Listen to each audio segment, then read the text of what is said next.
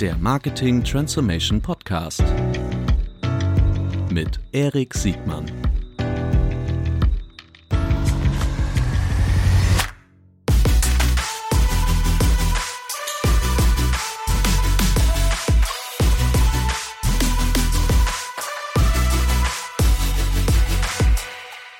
Herzlich willkommen zu einer neuen Folge des Marketing Transformation Podcasts. Heute mit Professor Dr. Jürgen Seitz. Herzlich willkommen, Jürgen. Hallo Erik, grüß dich. Schön, dass das geklappt hat. Ähm, wir nehmen diesen Podcast wieder auf Distanz auf. Äh, wir sind beide im Homeoffice und wir haben uns ein paar spannende Themen rausgesucht. Ähm, wir wollen heute über das sprechen, was Experience Marketing ausmacht, ähm, was für organisatorische Veränderungen denn eigentlich auf der Advertiser-Seite notwendig sind und welche Chancen und vielleicht auch Risiken AI im Marketing hat. Und äh, ich freue mich sehr, dass du heute dabei bist, weil du einer, ein ganz toller Gesprächspartner bist, äh, weil du nicht nur äh, die akademische Seite perfekt äh, abbilden kannst, sondern weil du auch relevante Praxiserfahrung nicht nur in deinem Leben vor der, äh, vor der Wissenschaft äh, hast, sondern auch äh, immer noch sehr aktiv bist als Berater, ein gefragter Sprecher bist und äh, immer noch super dicht an der Praxis dran bist. Das freue ich mich umso mehr. Jürgen, bitte stell dich doch mal kurz erstmal selbst vor, bitte. Danke dir erstmal. Ich meine, du hast mich schon äh, sehr, sehr gut vorgestellt und vor allem hast du die Latte sehr hoch gehalten, äh, ähm, was ich jetzt alles liefern muss. Ja, ich bin ähm, an der Hochschule der Medien in Stuttgart. Ist super coole Hochschule, ist eine, eine, Fachhochschule, die wirklich nur auf Medien ausgerichtet ist. Also musst du dir vor, so vorstellen, dass wir halt Medien in allen Dimensionen wirtschaftlich, aber auch von der Produktion, vom Druck über TV-Sendungen und sonst was machen. Das ist eigentlich so ein Spielplatz für Erwachsene. Und äh, mhm. da bin ich und äh, komme, mache das jetzt, glaube ich, sieben Jahre und komme ursprünglich aus dem Bereich, den du sehr gut kennst, also aus dem Mediabereich, äh, im, innerhalb des Marketings, Mediabereich und dort vor allem Sales-Side. Viel technologisch gemacht bei der United Internet Gruppe, ähm, zuletzt Geschäftsführer gewesen von, von einer Firma, die eigentlich nichts anderes gemacht hat als datengetriebenes Marketing, als die das gemacht hat, was dann später ja mit Facebook sehr, sehr erfolgreich war, nämlich das Zusammenführen von, von Daten und damit den Erfolg aus diesem, äh, dass Leute ihre CRM-Daten nutzen und dann damit eben entsprechend bessere Marketingerfolge erreichen.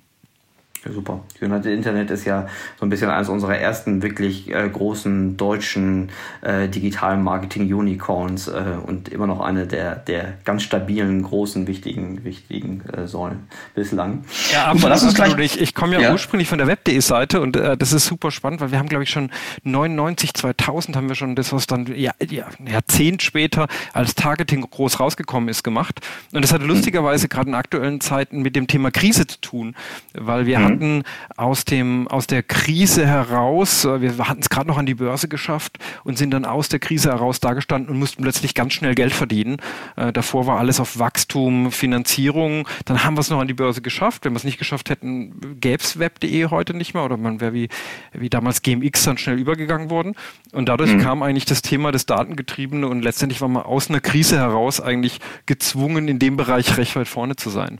Ähm, eigentlich ganz ja. spannend, wie sich immer sowas äh, erlebt, erlebt. Und wir hatten gerade im Vorgespräch ja schon über 2008 gesprochen. Ähnlicher Effekt. Insofern bin ich gespannt, was sich komplett verändern wird jetzt äh, nach 2020. Ja, ich glaube, ich glaube, da sind wir alle. Das, ähm, wir zeichnen diesen Podcast heute am, am 2. April auf. Ähm, wir wissen eigentlich noch nicht, was kommt, aber das äh, wäre auch sicherlich nochmal ein eigener, äh, ein eigener Themenblock äh, wert. Lass uns mal gucken, wie weit, wie weit wir kommen. Ja, aber, äh, mich einfach. Ich bin äh, go, go, go, ja. Ja, genau. Lass uns, äh, lass uns über Experience Marketing äh, sprechen. Das, das Thema ist ähm, ja schon in meiner Wahrnehmung schon ein bisschen länger in aller Munde. Es ist aus meiner Sicht als erstes so ein bisschen populär geworden durch, durch, durch Plattform-Vendoren, aber es ist natürlich viel, viel mehr. Was ist aus deiner Sicht die, die Schönheit ähm, und warum sollte man sich als Advertiser dem Experience Marketing äh, mehr widmen? Das ist schon eine Unterstellung, äh, dass du sagst, dass man sich dem Thema eher mehr widmen sollte. Ja. Gut, sage ich nur, nicht nur ich, sondern wenn du halt in die, in die Leute mhm. anschaust, die von außen Marketing betrachten, die sprechen inzwischen vom Experience-Marketing-Zeitalter. Es gibt ja immer wieder, wenn man sich so diese Zeitstrahl, damit fängt man immer jede Marketing-Vorlesung an und da steht inzwischen Experience dran. Und der Grund mhm. ist, weil wir faktisch verstanden haben, weil es zunehmend klarer wird, dass das Kundenerlebnis, das heißt, das, dass der Kunde einmal mit dem Kunden hat, das Kundenerlebnis, das ich entsprechend vor Ort habe, dass das entscheidend ist dafür, wie ich die Marke wahrnehme und dass das die eigentliche Markenbindung ist, dass das der eigentliche Wert ist, wie ich eine Marke heute aufbaue. Diese Idee zu sagen, hey, wir machen tolle Werbung und äh, dann werden die Leute diese Marke lieben und dann werden sie eine Präferenz dafür entwickeln, da wird es halt immer klarer, dass in den meisten Fällen, die meisten Firmen werden eigentlich dadurch beliebt, dass ich einmal eine gute Erfahrung damit habe oder dass ich von einer guten Erfahrung berichtet bekomme oder dass ich eine Vorstellung habe darüber, wie die Erfahrung ist.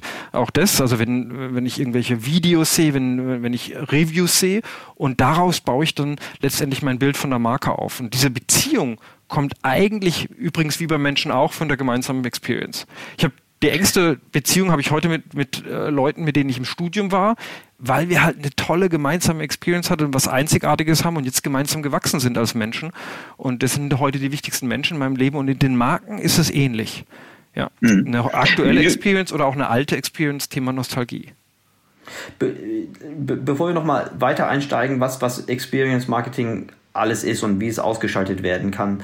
Ähm, was ist denn das Vorgängersystem? Ich will jetzt nicht sagen, was ist das Gegenteil, weil das wäre einfach, aber was ist das Vorgängersystem von Experience Marketing? Ist das, ist das ähm, so diese Einbahnstraßenkommunikation, die einfach nur auf einfache Kontakte und auf Reichweite achtet? Aber was ist das, was so der, der evolutorische Schritt vor dem Experience Marketing war? Relativ, relativ einfach kann man das zusammenfassen, wenn du dir anschaust. Ähm, wir hatten dieses Massenmarketing, was du beschrieben hast, das mhm. hatten wir 80er, 90er Jahre kommend aus den, aus den großen Brands, die dann wirklich mit Massenmedien, mit Privatfernsehen das aufgebaut hatten. Und wir hatten dann ein Zeitalter, von dem viele heute noch glauben, dass es ist nicht das Relationship-Zeitalter. Das heißt, diese mhm. die Beschreibung in den Marketingbüchern sagt halt ganz klar, wir haben ein Relationship-Zeitalter. Das fang mit, fing mit einfachen CRM-Systemen an für Bestandskunden, für Finanzkunden. Das heißt, der Kunde wird individuell behandelt, obwohl es eine Riesenorganisation ist. Und mhm. ähm, das ging dann so weit wie, wie das, was wir heute haben, mit, wo wir eigentlich eine Re Relationship nach dem ersten Werbekontakt aufbauen können und wo wir die konkrete erste Beziehung nutzen. Das heißt, eigentlich ging es um das Datenbasierte, um das Personalisierte, um das, wo, wo wir heute noch viel drüber reden, wo viele denken, das ist das aktuelle Zeitalter. Aber die vergessen halt, dass wenn ich mir die großen Marken anschaue, die nicht nur Markenpflege betreiben, sondern die neue Marken aufgebaut haben, die sind sehr oft um das Thema Experience gebaut. Die mhm. sind sehr oft gar nicht um das Thema, ich mache jetzt eine riesen Werbekampagne, egal wie getargetet sie ist, sondern erstmal definiere ich die Experience, die mein Kunde hat und aufgrund mhm. dieser Experience setze ich mich gegen Mitbewerber durch. Es gibt hunderte von Beispielen. Ich gebe dir ein Beispiel. Airbnb. Mhm gab hunderte von Plattformen, die ähnliches gemacht haben. Airbnb war der erste, ja. Airbnb mhm. war gut finanziert. Zwei Erfolgsfaktoren. Aber der dritte Erfolgsfaktor ist, dass sie gesagt haben, wir machen die Experience anders. Wir sagen denen nicht, wir sind nicht das billigere Hotel, kannst dir kein Hotel leisten, geh zu Airbnb, sondern sie haben gesagt, andere Experience, wenn du näher dran sein willst, wenn du authentisch reisen willst, äh, wir Airbnbler. Sie haben ihre Leute auf Community getrimmt. Das heißt, sie haben gesagt, ich will die Kontrolle über die Experience und mhm. haben die wirklich ganzheitlich geändert und dadurch haben sie die ganze Story ihrer Marke geändert und waren deswegen die entsprechende Erfolgsstory ähm, über die letzten das, Jahre, ja. was Markenbildung angeht. Ja. Ich finde ich finde das ein ganz schönes Beispiel, was auch ich finde, deutlich macht, dass diese Experience wirklich, ähm, wenn man so in Funnelstufen denkt, dann fängt das ja eher im, im unteren Teil der, des Funnels an. Ne? Also dort, wo die, wo die Kunden schon wirklich ganz klar äh, sich mit dem Thema auseinandersetzen, äh, vor der Reise, während der Reise und nach der, nach der Reise, während früher ja ganz auch die Markenpflege eher so auf so einer Kampagnenebene gemacht wurde. Ne? So vor ganz, ganz oben, also ich mache einen TV-Spot, ich mache, äh, ich inszeniere irgendwas und versuche dann einen, einen Lifestyle zu suggerieren, der aber nicht mit der praktischen Erfahrung des Kunden irgendwie verbunden sein muss, oder? Absolut, absolut. Und du hast, äh, du, du musst dir so überlegen, du hast letztendlich vorhin ja zum Einstieg schon gesagt, hey, Experience ist eigentlich bekannt worden durch die Plattform. Ja, wir denken dann in Software, mhm. Experience-Plattform. Mhm. Die Technologieunternehmen, dass sie so viel Geld verdienen mit ihren Software, mit ihren Plattformen, mit ihren Werbeplattformen, haben ja so die die, den öffentlichen Diskurs um Marketing übernommen. Aber wenn man mhm. sich mal ehrlich anschaut, wie die wichtigen Marken entstanden sind, dann sind die nicht unbedingt so entstanden, sondern die sind mhm. eben über die Experience ja. entstanden. Ähm, Amazon ist keine Love-Brand. Amazon mhm. ist keine Love-Brand, aber ich habe eine persönliche Experience. Ähm, ich fange mhm. dann an, Amazon zu lieben, wenn ich mal was zurückschicke. Wenn ich nämlich ja. hingehe und weiß, woanders kriege ich, habe ich ein Problem, muss es nachweisen, muss meine Belege bringen oder sonst irgendwas. Und wenn ich es zu spät zurückschicke, dann nehmen sie es nicht an. Und zu Amazon ich habe die Verpackung verloren, ich ähm, bin mir nicht ganz sicher, ob ich es überhaupt noch zurückschicken kann, pack's mal irgendwie ein, ist mir fast peinlich, es zurückzuschicken und das Einzige, was ich erlebe, ist Geld zurücknehmen. In dem Moment fange ich an, die Marke zu lieben. In dem Moment fange ich an zu sagen, ah, ähm, zwar eigentlich sind die Werte und was an Werbung machen und eigentlich will ich anders sein, aber im Innersten ist das einfach die Experience, die ich haben möchte. Und mhm. das geht nicht nur auf die großen, das geht auch auf kleine Unternehmen, wenn man sich anschaut. Es geht immer darum, wie fühlt es sich an, etwas zu tun. Menschen ja. merken sich immer, wie fühlt es sich an, etwas zu tun, und dann entscheiden sie sich. Wir werden, ich finde das total interessant, was du sagst. Ähm, das ist klar, der, der Begriff des Experience Marketing, der wird jetzt sehr stark von, von Technologievendoren irgendwie, äh, man könnte fast sagen, breit getreten.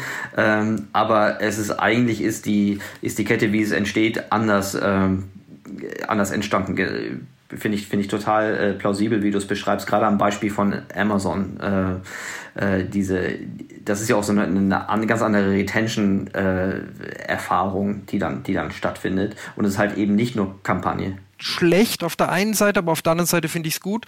Und solange ich persönlich äh, mich gut damit mhm. fühle, dann äh, habe ich, hab ich eben genau diese gemischte, gemischte Beziehung, dass ich sage, okay, also eigentlich finde ich es doof, aber es ist einfach toll, mit ihm feiern zu gehen. Oder eigentlich finde ich das an ihm doof, aber es ist einfach ein guter Geschäftsmann. Wir alle haben mhm. ja Beziehungen, die komplexer sind als nur Love Brand, nicht Love Brand. Und genau das mhm. setzt das Experience Marketing auch. Und ich muss immer wissen, was ist die Schlüssel-Experience, mit der ich den mhm. Kunden kriege. Es gibt immer Leute, die mhm. sagen, ja, Experience Marketing, das ist doch das mit den Events und sonst irgendwas, dann sage ich, nein, mhm. es kann auch eine Experience so sein, dass ich denke, ich bin besonders smart, ich habe besonders gut gespart. Ähm, Börsendepots, mhm. die ganzen Leute, die jetzt Aktien kaufen, die machen das, weil sie sagen, oh, ich will mutig sein, ich will jetzt, ähm, jetzt ist die Aktie gerade unten, habe ich jetzt schon zweimal verpasst. Die haben ja ein Gefühl, das sie haben wollen, die wollen smart sein. Sowas muss ich adressieren. Mhm. Da muss es ein mhm. Teil der Experience sein. Mhm. Experience Marketing ist ja auch längst nicht etwas, was irgendwie ein, ein, ein Nice-to-Have-Element äh, ist, sondern was auch wirklich einen kompetitiven Wettbewerbsvorteil ähm, gegenüber ja, allen anderen Playern in diesem Markt ähm, bringt. Äh, vermutlich nicht nur auf einer Retention-Ebene, sondern auch auf einer akquisitorischen Ebene. Ne? Weil viele sagen ja auch, boah, Experience Marketing, die übersetzen das, wenn sie so Abkürzungen nehmen wollen, dann mache ich so ein bisschen Storytelling, dann mache ich im Grunde so, dass meine Kampagne sich so ein bisschen, so ein bisschen iteriert, so unterschiedliche äh, Funnel-Stufen, Steps mache und dann, und dann verpacke ich das als, als eher Content-getriebene Experience und, und aus die Maus. Ähm, aber so Experience Marketing, wie du es beschreibst, geht ja viel, viel tiefer, geht ja praktisch bis in die Geschäftsprozesse, bis in die Prioritäten und hat auch viel durchlässige Grenzen zwischen dem, was ist eigentlich Marketing, was ist äh, Customer Service, Support ähm, äh, und auch, auch äh, Produktentwicklung. Ne? Die, das ist vermutlich, das greift dann vermutlich auch, also wer sind, bevor wir über die Organisation sprechen, wer sind eigentlich die Treiber und Bremser, um Experience Marketing in Unternehmen äh, zu verankern? Was ist da so deine, deine, deine Erfahrung? Relativ einfach. Du musst das Experience-Thema an der Spitze muss es einer verstanden haben. Der, selbst der Marke, selbst ein starker Marketingvorstand, es gibt ja Organisationen, da hast du starke Marketingvorstände, selbst mhm. der reicht normalerweise nicht ein, sondern der CEO muss sagen, okay, ich möchte eine Experience, eine Key Experience haben oder mehrere Key Experience mit meinem Kunden haben und darum baue ich mein Unternehmen auf. Und der muss verstehen, es ist ein Wettbewerbsvorteil. Ich gebe dir nochmal ein Beispiel, mit dem ich äh, CEOs immer kriege größter Werbemarkt oder mit die größten Werbespenden, wenn man, kommt immer darauf an, wie man den Markt sieht, aber Travel war ja ganz weit vorne, jetzt natürlich abgestürzt, aber Automobil, Riesenwerbemarkt. Mhm. Wer ist die bekannteste, beliebteste Marke, über die alle reden? Tesla. Gibt kein mhm. Geld für Werbung aus. Mhm. Die haben ein Produkt, das ist gut, mhm. das ähm, mhm. äh, ist jetzt sicher im Elektroautobereich führend, aber der Elektroautobereich an sich ist immer noch nicht so gut wie ein äh, guter Verbrenner. Ich habe tatsächlich, ja. ich lege 100.000 Euro dafür hin und habe dann in der tagtäglichen Experience immer noch Einschränkungen.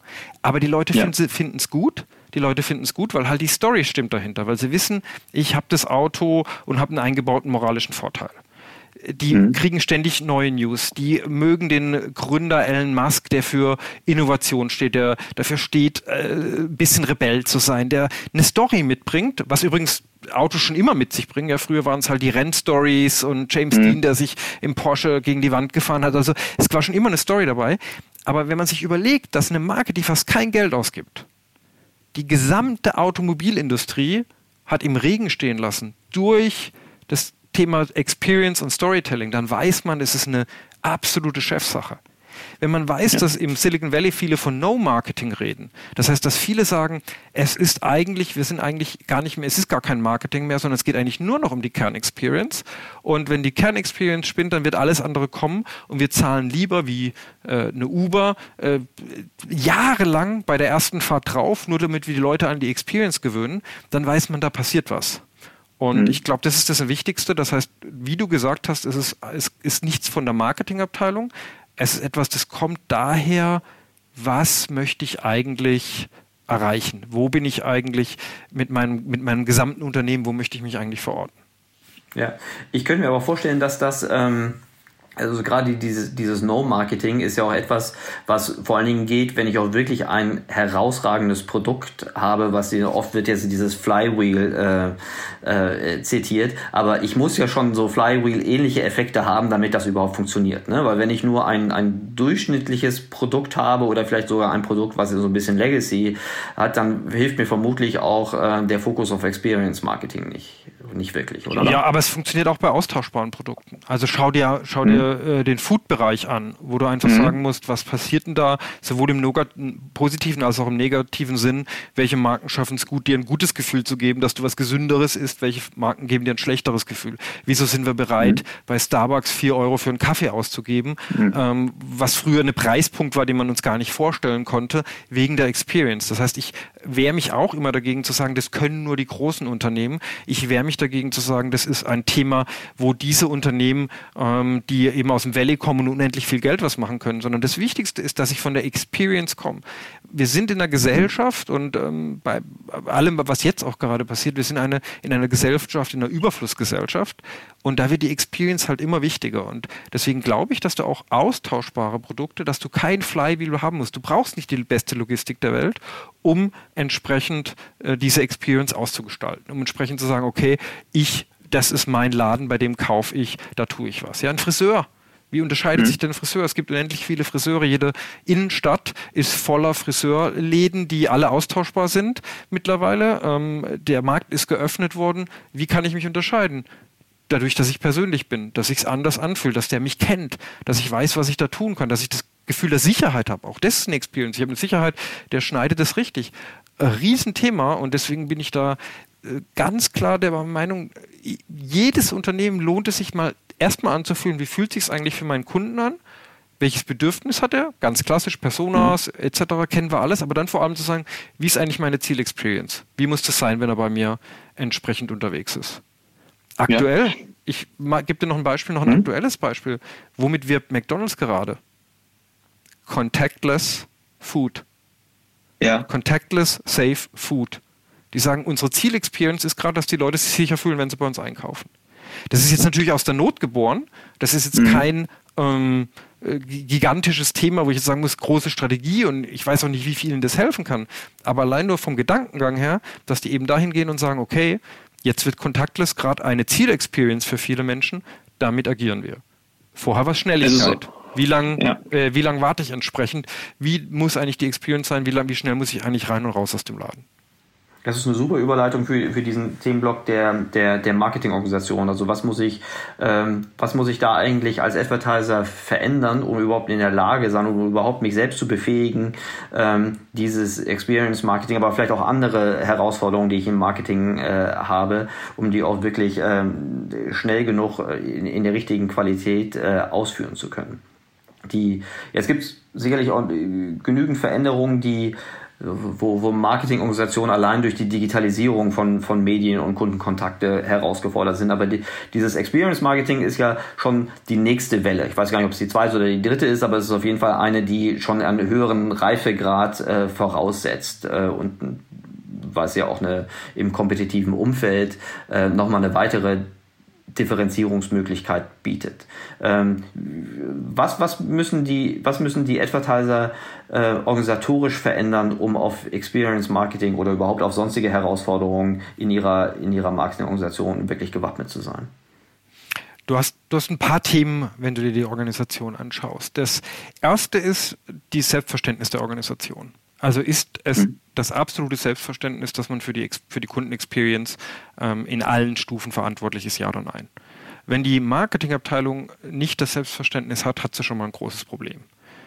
Was könnte, was, was könnte dem entgegenstehen, dass, dass sie sich dafür nicht verantwortlich fühlen, weil es in Produkt oder äh, woanders aufgehängt? Aber warum sollte man das nicht wollen?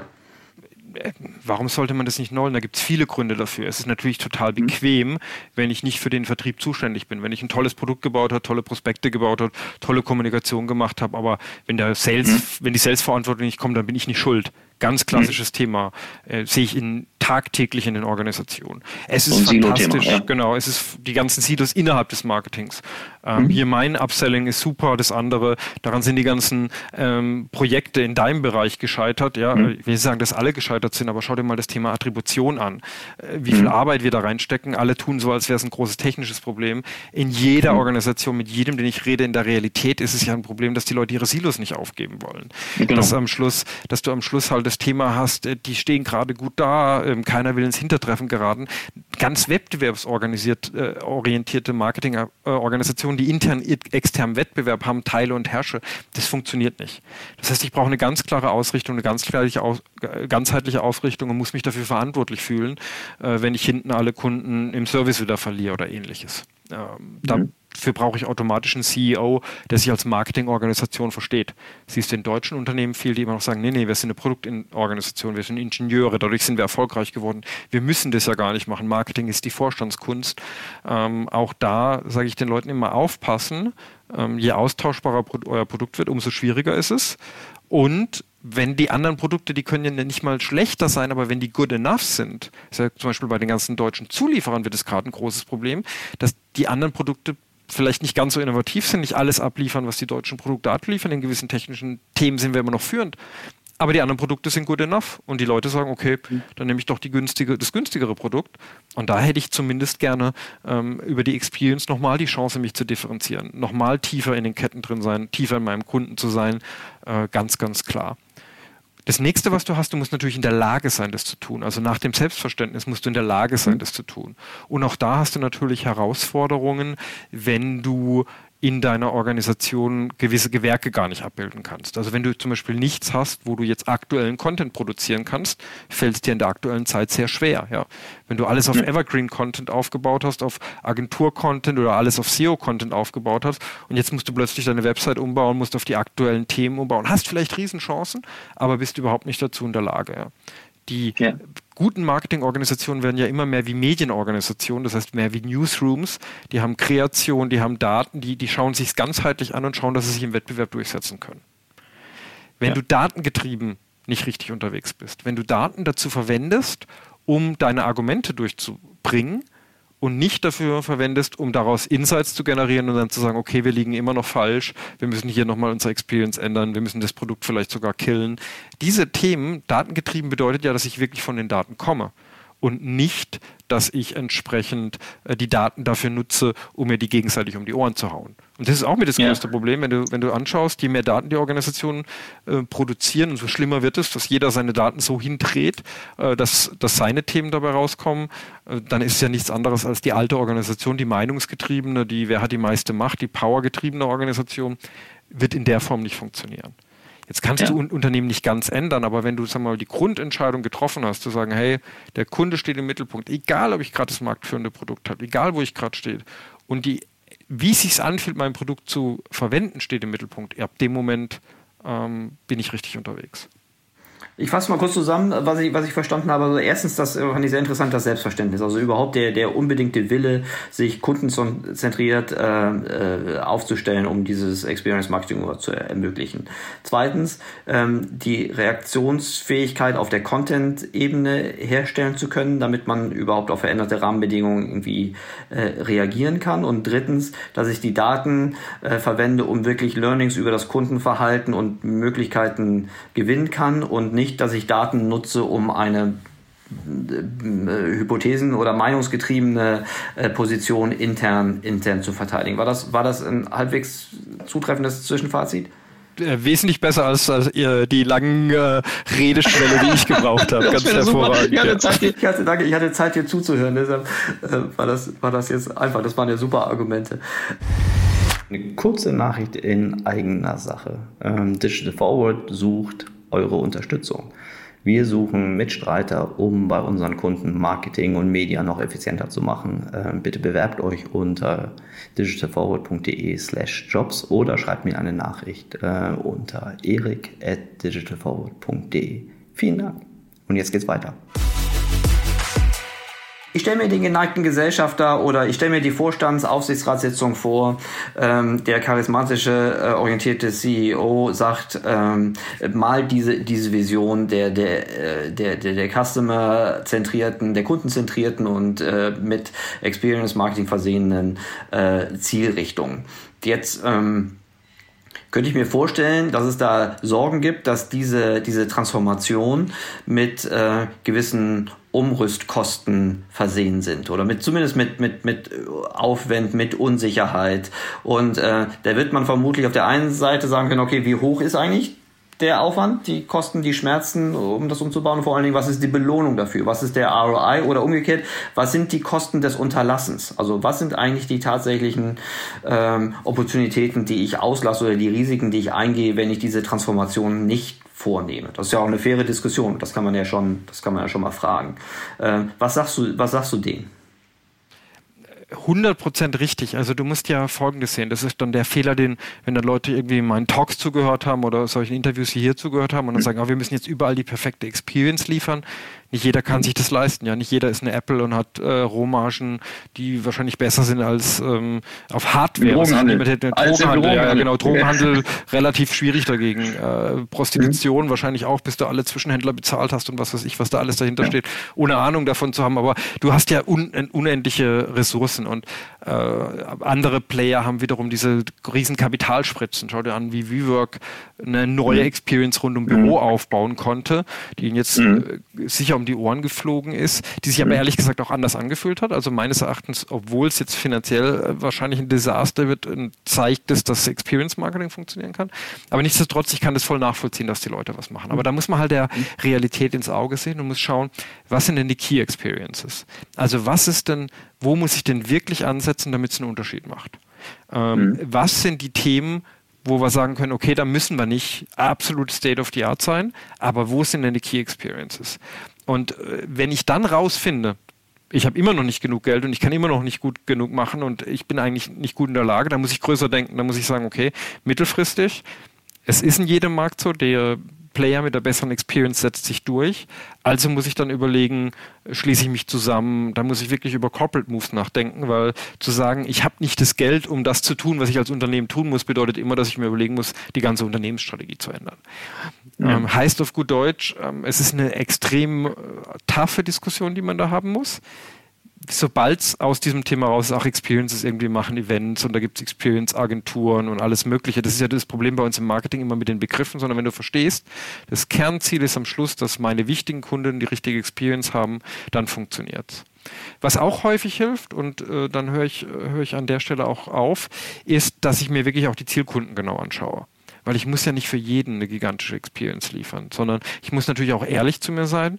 Marketing ist ja was hochkapitalistisches. Das heißt, ich muss für die Kunden, die ich wirklich haben will, ähm, für die Kunden, wo ich richtig Geld verdiene, für die muss ich die beste Experience sein. Ich will nicht alle erreichen. Ich höre so oft häufig immer noch, ja, wir machen zwar das Targeting, aber eigentlich sind wir doch für alle da, wir wollen alle erreichen. Es gibt so wenige Brands, wo das tatsächlich ist. Und ich habe meine Zielkunden und bei denen möchte ich das machen, ja.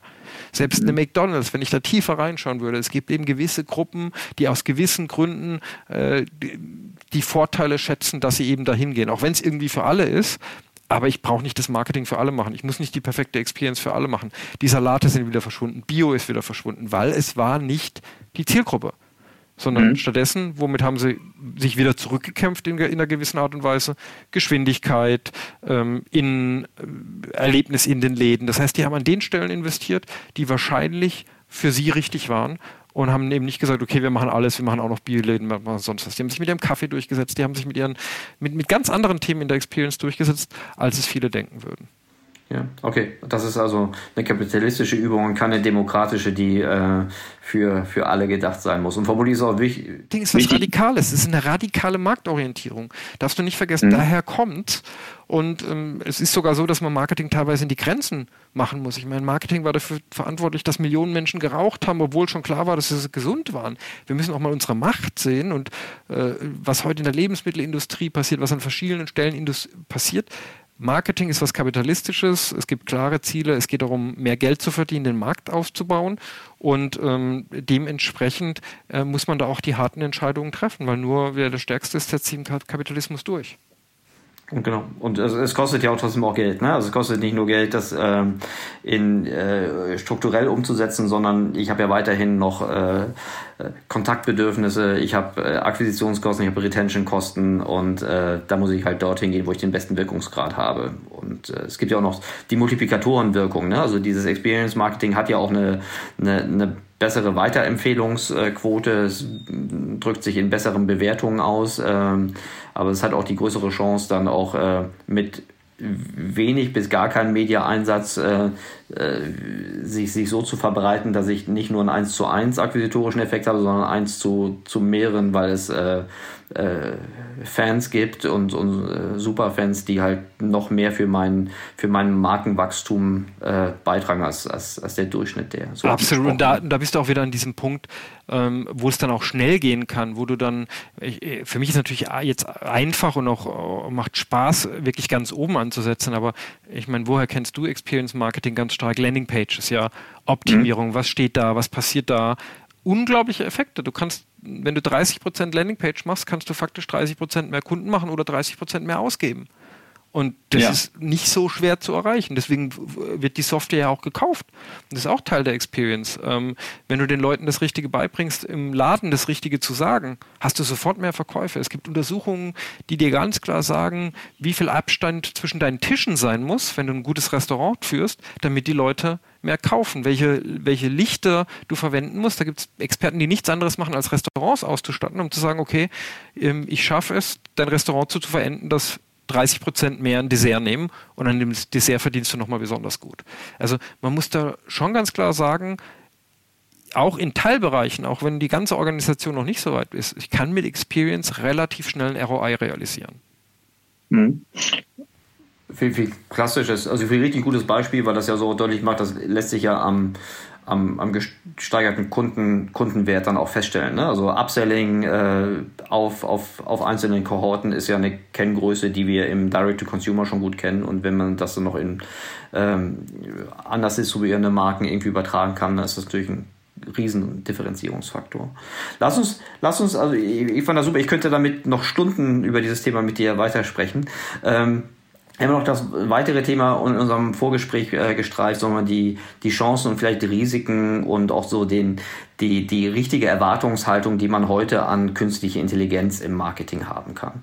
Ähm, auch da wieder so meine, meine Wahrnehmung. Ähm, gut, jetzt in diesen Krisenzeiten hat sich sowieso alles sehr stark jetzt auf, auf, auf, auf auf kurzfristigere äh, Maßnahmen irgendwie sieht der Fokus gerichtet, aber es wird auch eine Zeit danach geben, äh, die in meiner Wahrnehmung hat sich die Erwartungshaltung an künstliche Intelligenz in den letzten Monaten schon wieder so ein bisschen relativiert. Ich weiß nicht, ob das ein normaler Hype-Cycle ist, aber ähm, du bist ja dramatisch äh, dichter dran äh, und vom Fach. Äh, wie ist denn deine, deine Sicht auf AI und die richtige Erwartungshaltung im Marketing? Ach, ich glaube, wir, wir, wir sehen alle das Gleiche. Wenn wir ehrlich sind, haben wir eine ziemliche Enttäuschung gesehen, was die Effekte angeht. Also wir haben gedacht, dass die künstliche Intelligenz sich im Bereich äh, Voice so schnell weiterentwickelt, dass wir alle ständig mit Voice-Geräten sprechen, weil es sehr schnell, sehr frühe Effekte gab. Heute sehen wir, Voice ist so gering verbreitet, dass man einfach sagen muss, die Initiativen lohnen sich nicht. Ich habe das selber äh, promotet und muss einfach sehen, weil ich fest davon ausgegangen bin, wenn, wenn die so schnelle Anfangserfolge haben, sind wir in zwei Jahren dabei. Und es zeigt halt genau die Eigenschaften von, von, von künstlicher Intelligenz, übrigens schon seit 30 Jahren, dass es immer wieder Sprünge gibt und dann stagniert es erstmal eine Weile ähm, und dann merkt man, okay, hier tut sich nichts. Und die Sprünge im Deep Learning, die haben uns halt nur bis zum gewissen Grad X gebracht. Jetzt muss man aber dieses Grundthema, dieses AI verändert alles Thema, diese Enttäuschung dann auch wieder ein bisschen relativieren, weil natürlich auch viel nur Anwendung dieser Sprünge, die jetzt erreicht worden sind, ist. Also wenn ich mir anschaue, was kann Deep Learning, kann mir faktisch jede Website automatisch verbessern, ohne dass ich Thesen aufstelle. Ja? Das heißt, es lohnt mhm. sich plötzlich jeden Kontakt, wenn wir wieder bei dem Thema Experience sind, zumindest ein bisschen zu verbessern. Indem ich einfach mhm. viele Elemente reinschicke und den Rest macht die AI. Und mhm. ich glaube, das große Problem ist im Moment gerade, dass durch die grundsätzliche Enttäuschung, dass sich die Welt jetzt nicht, nicht nach, über Nacht verändert hat, dass die Leute nicht verstehen, aber in dem Teilbereich, da geht es richtig ab. Ich habe auf meinen Vorträgen mhm. regelmäßig das Beispiel äh, Google, Facebook, Amazon, ja, da, äh, wenn man sich das mal genau anschaut, warum machen uns die Apps, die diese, diese Anbieter nutzen, warum machen die uns abhängig? Dann machen die uns abhängig, weil wir eine Beziehung mit ihnen aufbauen, die relevant ist für uns. Warum ist die mhm. relevant? Mhm. Weil Menschen dort sind, also soziale Effekte, ja, also weil andere da sind, diese berühmten Netzwerkeffekte, aber auch, weil die schaffen, durch ihre Algorithmen jeden, jede Nutzung der App relevant zu halten, interessant zu halten. Jetzt würde ich mir auch wünschen, dass die Apps besser sind, dass die Effekte besser sind, aber es ist immerhin schon gut genug, dass wir alle immer wieder zurückkehren. Das heißt, die Personalisierung mit AI, in dem Fall mit verschiedenen Algorithmen, hat schon so gut funktioniert, dass sich Unternehmen damit durchgesetzt haben. Das heißt, ich bin ein großer Fan von diesem Thema Applied AI, also angewandte AI, dass man sagt, hey, wo ist denn jetzt genau der wirkliche Durchbruch gewesen? Lass die Forscher forschen, lass die großen Unternehmen äh, die Riesenprobleme knacken. Ja, selbstfahrendes äh, Auto mit AI, Riesenthema, fließt unendlich viel Geld rein, knack, tun, tun sich die Leute ein Riesenthema dran machen. Aber wir bitte wenden doch bitte das an, wo wir schon gesehen haben, dass es funktioniert. Wir können doch heute schon, jeder kann hingehen und kann sagen, ich produziere eigentlich 40 Content Pieces, gibt es eine AI und diese AI spielt x-beliebigen Nutzern aus diesen Content Pieces aus das, was ihnen am besten passt. Und es wird nicht perfekt sein, aber es wird besser sein, wie überhaupt nicht zu personalisieren. Und es wird besser sein, ähm, je mehr ich davon liefere. Das heißt, je mehr ich es anwende, umso besser werde ich verstehen, wie fütter ich, dich, wie fütter ich eigentlich die Algorithmen. Und natürlich, natürlich, also du sagst es vorhin so, jede Seite wird dadurch besser. Ich hätte es die Bedenken gehabt, dass das natürlich auch eine gewisse kritische Masse äh, Herausforderung gibt, ne? dass, dass natürlich die größeren, zum einen, weil sie Skaleneffekte haben, aber vor allen Dingen, weil sie schneller zu, zu relevanten Aussagen kommen können, äh, davon mehr profitieren. Ähm, und was die Experimente gesagt, machen können. Ja. Ähm, also das sehen wir ja insgesamt, dadurch, dass das Marketing immer besser wird, sind die Großen, es ist ja nicht mehr so, dass die Kleinen die Schnelleren, die Agileren sind. Schau mal, wer jetzt mhm. in der Krise am schnellsten reagiert hat. Große Organisationen haben sehr schnell reagiert und umgestellt und, und die Viralhits ja. hingelegt und die Emotionen aufgegriffen, die gerade dran sind. Das heißt, du hast vollkommen recht du brauchst eine gewisse Größe in der Marketingabteilung, du brauchst eine gewisse Größe in den Daten. Größe ist mittlerweile eher ein Faktor, der deine Organisation, äh, wenn sie richtig aufgestellt ist, erfolgreicher machen kann. Was eigentlich komisch ist, aber genau. ich, ich habe nicht viel von den Kleinen ja, gesehen. Ja. Vielleicht sind es auch die Algorithmen und die machen lauter coole Sachen und es wird nicht hochgespült, aber ich sehe nicht so viel von den kleinen Aggressiven, die da so richtig die Chance genutzt haben. Nee, stimmt. Also ich glaube, es gibt so ein paar, ähm, aber ich, ich teile das genauso. Früher war es äh, ein sicheres Urteil, dass wenn du zu groß bist, dass du dann auf jeden Fall äh, nicht schnell genug bist. Heute gibt es nicht alle, aber ich, ich sehe auch immer mehr große Player, die ähm, äh, sich Organisationsstrukturen hingelegt haben. Ich will jetzt nicht das Agil-Wort äh, missbrauchen, aber die zumindest da schon schon deutlich eine bessere Reaktionszeit gezeigt haben, als das früher ähm, äh, der Fall war. Aber vielleicht so ein bisschen der Erwartungshaltung. Ne? Ich meine, so unsere großen Media-Plattformen ähm, aus der Westküste, die haben ja auch sehr viel, also allein so im Bidding, ne, äh, sehr viel auf AI gesetzt und ähm, eine Erwartungshaltung geweckt, die danach äh, also jetzt nicht nur dauerhafte Euphorie ausgelöst hat. Ne? Also und vor allen Dingen, weil AI dann manchmal auch meiner Meinung nach missbraucht wurde, um äh, einen eh schon nicht besonders transparenten Prozess noch weniger transparent zu machen. Ja, der so Großteil der, der Startups, die machen gerade Forschung, wo AI draufsteht, ist gar keine AI drin. Also wenn du was mit Daten gemacht hast und oder es ist AI drin, weil er ja als Begriff so breit ist, ja. Also äh, KI, äh, selbst die mhm. ja, sind ja sehr breite Begriffe. Das heißt, wahrscheinlich mhm. darf sogar jeder draufschreiben. Es ist halt nur nicht das drin, was wir darunter verstehen. Aber auch da wäre ich so ein bisschen vorsichtig. Ich glaube, es gibt Player, die haben es gut gemacht. Schau dir mal ähm, äh, man wird ja immer verprügelt, wenn man die jetzt glaubt, aber schau dir eine Facebook an, da kann jeder x-beliebige, wenn der den 100, 200 äh, gute Konversionen mitgibt ähm, in ihren, in ihren Algorithmen, dann kommt eine Optimierung dabei raus. Ja, also bin ich auch ein großer, großer. Ja. Es gibt diese Probleme. Europa ist da, wird da künstlich zurückgehalten. Die kriegen das mit 200 Cases locker hin. Ja. Ich glaube, 100 ist die offizielle Gräse, ab 200. Wenn du da reinschaust, ganz praktisch, die Konsolen, du fütterst die, die Ergebnisse werden besser.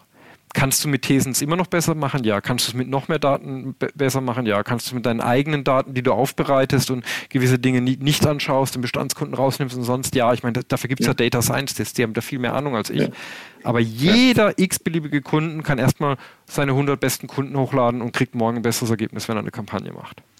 Absolut, ich bin da auch ein großer Freund von. Die, ähm, und da hilft natürlich auch so eine Organisation wie, wie, wie Facebook auch ihre monolithische Datenstruktur. Ne? Die, also deshalb können die natürlich sehr, sehr, sehr, sehr früh anfangen. Und äh, ich bin sicher, dass wir da noch nicht äh, am Ende der Fahnenstange sind. Äh, also möchte gar nicht wissen, wie viel AI ähm, in, in, in Amazon-Prozessen äh, drin sind, die jetzt noch sehr stark für ihre normale Plattform das nutzen, aber ich möchte nicht wissen, äh, gerade weil sie auch so eine monolithische Datenstruktur haben, was sie noch für, für Hebel ähm, ziehen können, wenn sie das noch weiter in Marketinginstrumente mit reinbringen, weil sie halt halt auch sehr gut, sehr viel äh, strukturierte Daten über ihre, ihre Bestandskunden äh, haben, in der, in der Form, in der Architektur, wie es äh, selbst eine Google nicht hat. Ne? Äh, ich bin sicher, dass wir da noch einiges sehen werden. Ja, und, und Amazon ist deshalb auch ein schönes Beispiel. Ich gebe dir nochmal ein Beispiel. Wo nutzt Amazon, äh, was du gesagt hast, sind die naheliegenden Beispiele, denkt jeder. Wo hat Amazon AI mhm. ganz massiv genutzt? Bei einem Produkt, das ein großes revolutionäres ja. Thema hat, nämlich bei ihren äh, Amazon Go Stores bei ihren so, Stores, hm? die es ermöglichen, ohne dass du auch nur den geringsten Kontakt noch mit hm. Kassierer oder sonst was hast, wo du einkaufen hm. kannst. Da sind Kameras hm. drin, da sind Deep Learning-Algorithmen drin. Da, da, da, haben die das Thema richtig gemacht. Die sind von der Experience gekommen. Die haben gesagt, was werden die ideale Experience in einem Laden, dass ich nicht mehr zum Kassierer muss. Ja? Wenn ich das mit deutschen hm. Retailern bespreche, sagen die immer, ach, das wollen die Deutschen gar nicht, die werden alle zu viel Datenschutzangst haben, etc. Ähm, hm. Wenn ich mit Leuten spreche, dann sagen die, wenn ich auf der einen Seite zehn Minuten warten muss, auf der anderen Seite gehe ich bei Amazon rein, gehe raus, es wird vom Account abgebucht und wenn es irgendwas falsch abgebucht worden sind, tun sie es mir jederzeit zurückbuchen. Hm. Und das ist nicht morgen. Das, das ja. ist sicher in Deutschland noch ein bisschen hin, aber in den USA haben sie jetzt gerade den ersten großen Supermarkt rausgebracht. Weil es waren erst nur kleine Convenience Stores. Ähm, dann haben die Großen alle gesagt, ah, aber den großen Laden kriegen sie nicht hin. Jetzt haben sie leider einen großen Laden gebaut. Ja. Ja, da bin ich auch gespannt. Also da würde ich auch jede Wette, jede Wette auf Amazon äh, geben, dass, dass, dass die das ähm, äh, zu einem Erfolg bringen werden und dass die, dass die Kunden Convenience äh, sehr, sehr hoch schätzen werden. Ja, einfach den schnelleren Checkout. Klar war Self-Checkout-Kassen waren erstmal eine Sparmaßnahme für euch. Aber wenn ich einfach rauslaufe auf dem Laden, wenn ich keine Schlange mehr habe, sorry, mhm. dann sagt ihr, das sind vielleicht nur zwei Minuten oder dann stellen wir ein paar mehr Kassiererinnen hin. Ich glaube, die Leute mhm. werden es trotzdem lieber machen. Weil ja. du merkst das einmal, das ist wie wenn ich, wenn ich Uber fahren kann, bevorzuge ich Uber, weil ich am Schluss keinen ja. Bezahlvorgang habe ja. krank eigentlich, ja. ja. aber ich achte nicht mal richtig auf den Preis, aber ich habe einfach eine Präferenz dafür aufgebaut. Obwohl das ja. Unternehmen schwierige Bedingungen hat, äh, eine schwierige Führung hat, aber es ist einfach die Experience ist da und dann gehe ich das mhm. entsprechend mhm. an. Und auch da, um das wieder auch ein bisschen zurück, weil ich vorhin gesagt Applied AI habe, ich glaube, es gibt deutsche Organisationen, die massiv in KI und zwar auch in eigene KI, also nicht nur in die Anwendung von KI investieren mhm. müssen. Weil diese Unternehmen, die investieren da ganz massiv. Ja. Wir haben in Tübingen ein, einige der besten AI-Forscher der Welt, ja. Äh, große Uni. Wer baut da ein AI-Zentrum hin? Amazon. Mhm. Warum bauen die da ein AI-Zentrum mitten in Deutschland hin? Weil der gemeine Tübinger gerne in Tübingen bleibt, ja? Weil sie die Leute nicht abgeworben bekommen, weil es für sie mhm. ein Billiglohnland ist, weil bei uns kostet der KIler nur 300.000 und nicht 500.000, ja? Ist ein Schnäppchen, ja? Im Valley zahlt man auch gerne mal eine Million für einen guten KIler. Und mhm. ähm, die investieren und da wird was dabei rauskommen, weil es gibt sehr viele Elemente, wo du halt schon so Dinge wie die Bilderkennung sehr gut anwenden kannst. Wo du eben, ja. überleg mal, was da auch noch an Daten entsteht in diesen Läden. Selbst wenn es mal nur ein paar hundert Läden sind, du kannst jedem Händler kannst du sagen, hey, schau mal, so viele Leute haben dein Produkt angeschaut, haben sich die äh, Themen hinten dran angeschaut und haben sich dann entschieden, es nicht zu kaufen. Das heißt, es muss irgendwas bei der Darstellung auf deiner Verpackung sein, auf deinen Ingredients. Ja. Du kannst ja. richtig viel machen. Ja. Du kannst jeden einzelnen Laden anders bestücken, weil du merkst, ich, welche Menschen sind da drin und welches Sortiment habe ich dagegen. Und ich weiß, ja. das ist alles ein bisschen Zukunft, aber das wird faktisch gemacht. Und da würde ich, wenn ich heute ein großer deutscher Retailer wäre, würde ich aber ganz massiv ähm, dran arbeiten, dass ich da eine Alternative habe. So habe ich das noch nie gesehen, Jürgen, aber super interessant, dass Deutschland ein Billiglohnland, ein, ein Offshoring-Standort ist. Äh, oh Gott, die, die dystopische Vorstellung könnte jetzt sein, dass, dass wir das hier in Tübingen entwickeln und es überall angewandt wird, nur nicht in Europa. Ähm, aber vielleicht kommt es ja besser. Äh, vielleicht wird ja unsere Gesetzgebung äh, ja. du, du, kennst meine Einstellung zum Datenschutz, die ist weithin bekannt. Ähm, und, und äh, also rund um Corona bin ich geschockt, dass sich so ein Datenschützer in Deutschland da hinstellen kann und sagen, wir brauchen eine Einwilligung von jedem und es muss über Bluetooth sein und äh, da fällt mir nichts mehr ein. Aber mhm. das wird ja in Deutschland trotzdem angewendet werden. Das Schöne ist ja, die Konsumenten dürfen ja Opt-ins geben. Ja.